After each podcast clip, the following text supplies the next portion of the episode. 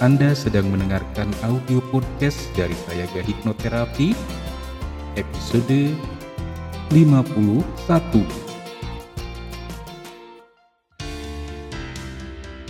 Selamat datang di serial audio podcast bersama Sayaga Hipnoterapi, institusi penyedia layanan hipnoterapi dan konseling profesional di Kota Bandung yang membantu penanganan berbagai masalah kesehatan, emosi, dan perilaku yang mengganggu kualitas hidup.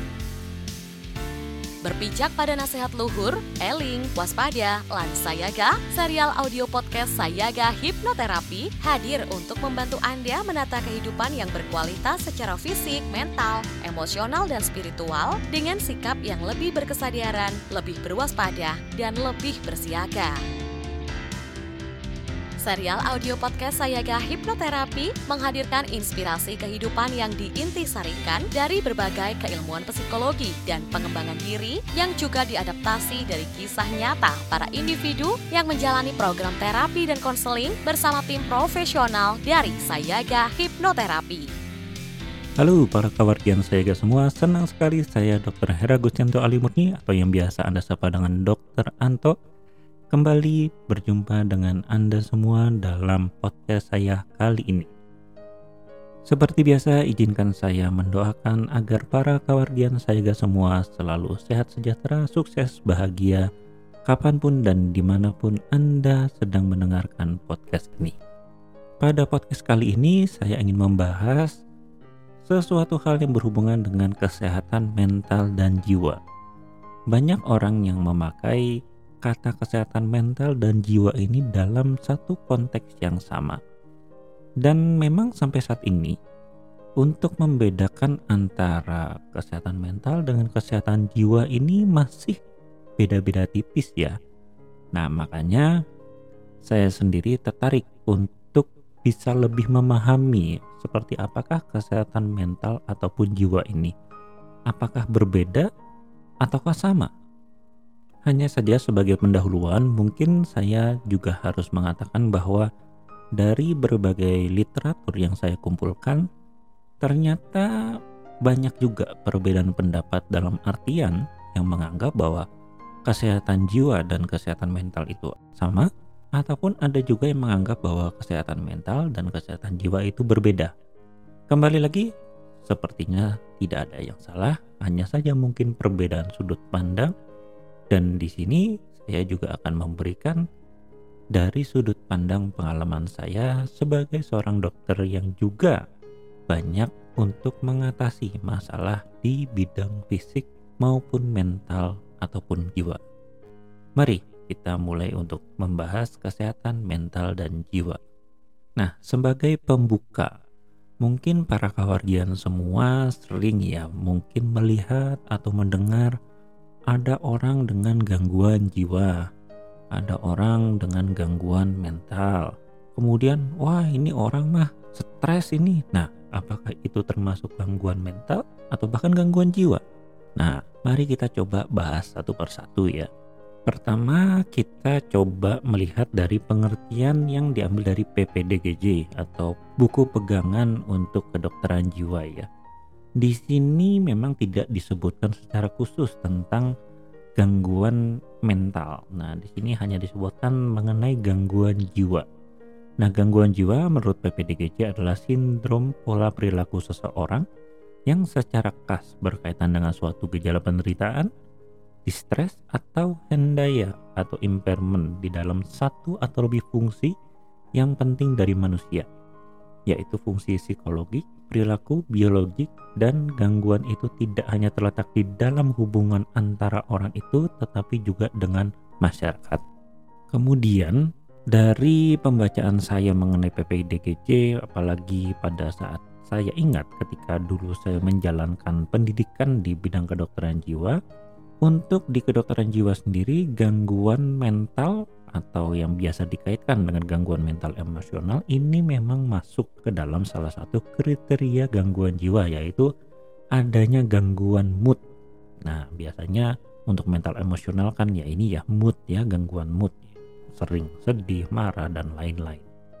Nah, ini ada lagi uh, menurut website dari liputan6.com Seorang psikolog klinis dari Rumah Sakit Mitra Keluarga Waru, Surabaya, bernama Naftalia Kusuma Wardani ini menyampaikan bahwa kesehatan jiwa ini memiliki perbedaan dengan kesehatan mental. Menurutnya, dalam Undang-Undang Nomor 18 Tahun 2014, kesehatan jiwa di sini diartikan sebagai kondisi di mana individu dapat berkembang secara fisik, mental, spiritual, dan sosial, sehingga individu tersebut menyadari kemampuan sendiri, dapat mengatasi tekanan, dan dapat bekerja secara produktif, serta mampu memberikan kontribusi bagi komunitas. Menurutnya, kesehatan jiwa tersebut juga harus memenuhi empat dimensi, yaitu fisik, mental, spiritual, dan sosial untuk dikategorikan sebagai jiwa yang sehat, maka keempat dimensi tersebut harus terpenuhi secara seimbang.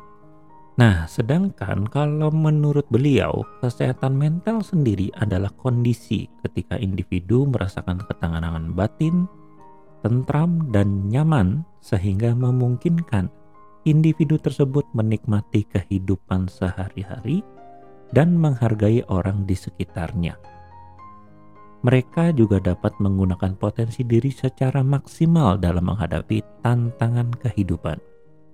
Nah, jadi dari dua sudut pandang yang saya berikan tadi, tentu saja kita sudah melihat ya bahwa ternyata ada yang menyamakan antara gangguan jiwa dengan kesehatan mental atau gangguan mental sendiri merupakan bagian dari gangguan jiwa atau ada juga yang membagi antara kesehatan jiwa dan kesehatan mental. Ya, tentu saja kembali tidak ada yang salah. Mungkin perbedaan sudut pandang itu pasti akan selalu ada dalam kehidupan kita. Nah, di sini saya juga mempunyai sudut pandang sendiri untuk kesehatan mental dan kesehatan jiwa Kembali hal ini memang saya temukan dari pengalaman praktek saya sehari-hari dan mungkin ini memudahkan untuk uh, saya menjelaskan kepada klien-klien saya atau pasien-pasien saya tentang apa sih bedanya antara mental dengan jiwa. Nah, sebagai pendahuluan ya sudah tentu ya bahwa saya mengidentikan atau mengklasifikasi mental emosional ya untuk ketika saya menyebutkan gangguan mental ya maka itu berarti gangguan mental emosional dalam artian memang saya melihat bahwa mental tersebut ya memang lebih terdiri dari emosional atau ya tadi dalam klasifikasi PPDGJ disebut dengan gangguan mood. Nah, kalau saya ya memang lebih setuju bahwa untuk memudahkan, saya akan memasukkan ketika saya menyebut gangguan mental, maka di situ disebut gangguan mental emosional. Apa yang terganggu? Emosi, yaitu ada rasa marah, sedih, kecewa, takut, khawatir, cemas, dan lainnya. Nah, kemudian untuk jiwa atau kesehatan jiwa, ini kembali ke podcast saya yang kurang lebih eh, sekitar seminggu atau dua minggu yang lalu ya ketika saya membicarakan empat faktor dalam kesehatan diri manusia yaitu ada fisik, mental, energi dan jiwa.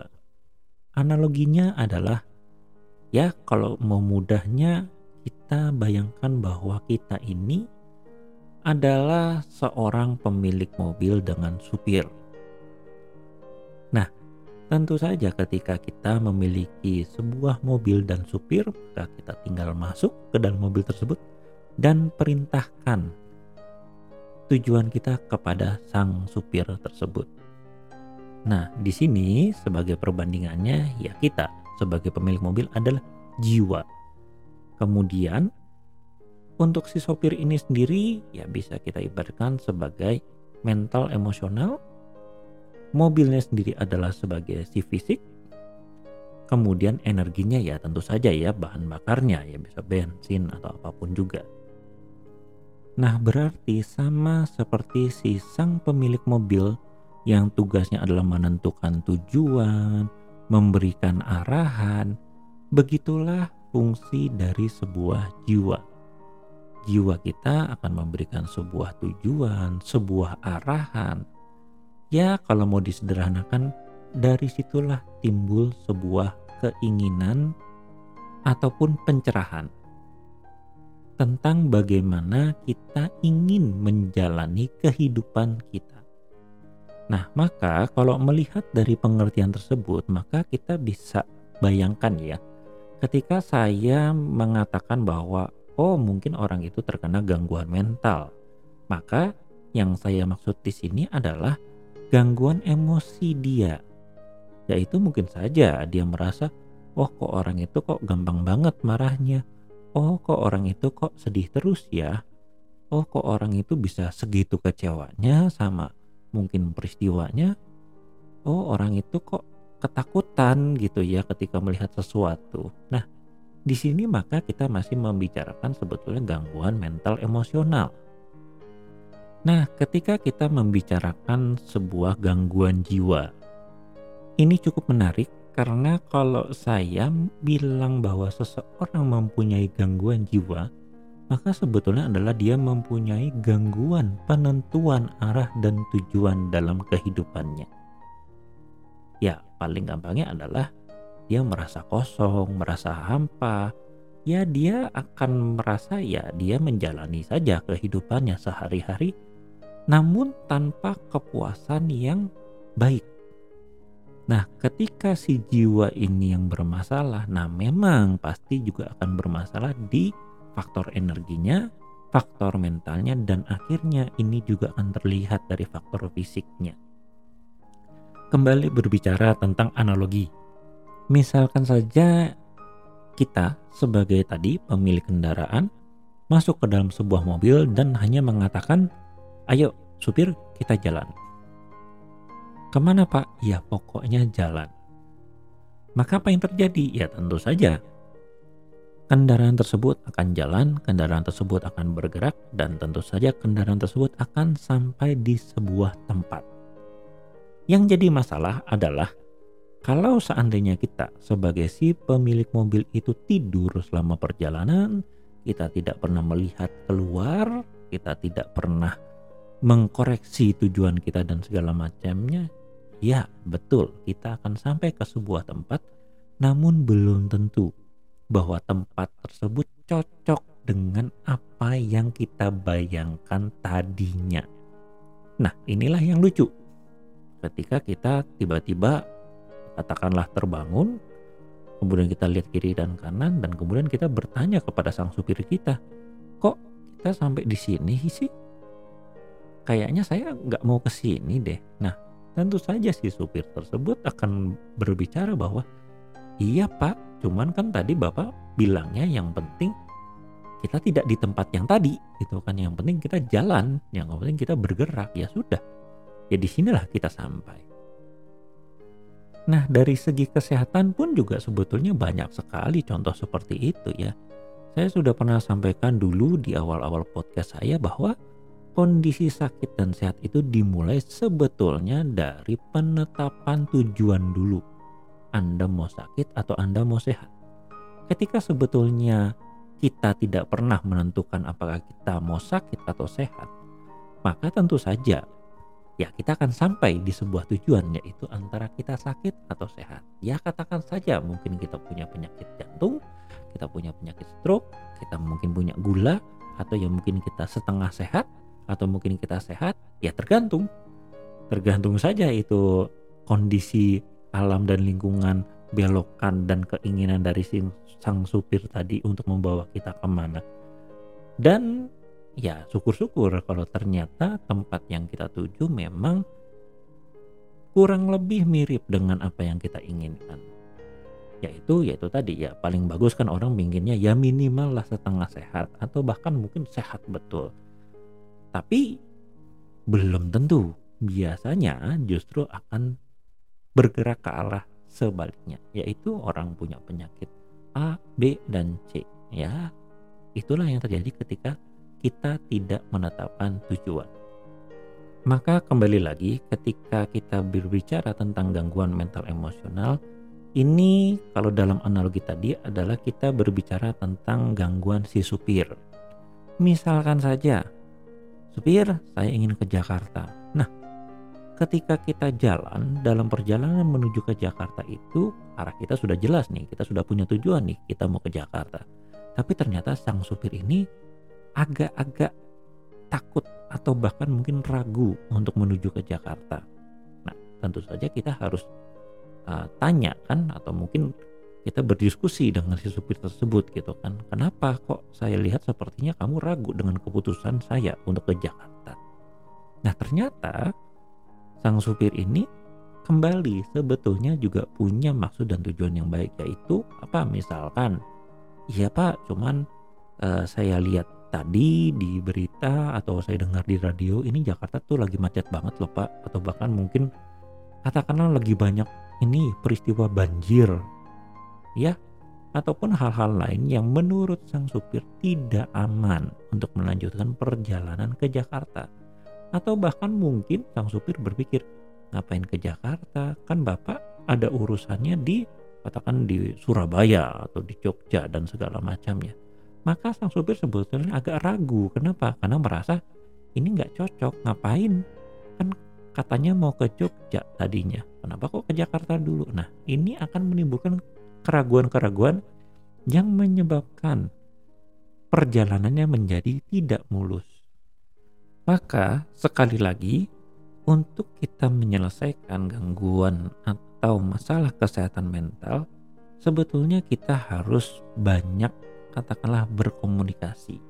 Di kami, dalam teknik hipnoterapi, tentu banyak memakai teknik-teknik untuk berkomunikasi dengan yang namanya pikiran sadar dan pikiran bawah sadar. Nah, kebanyakan mental itu terjadinya di sini, yaitu pikiran bawah sadar.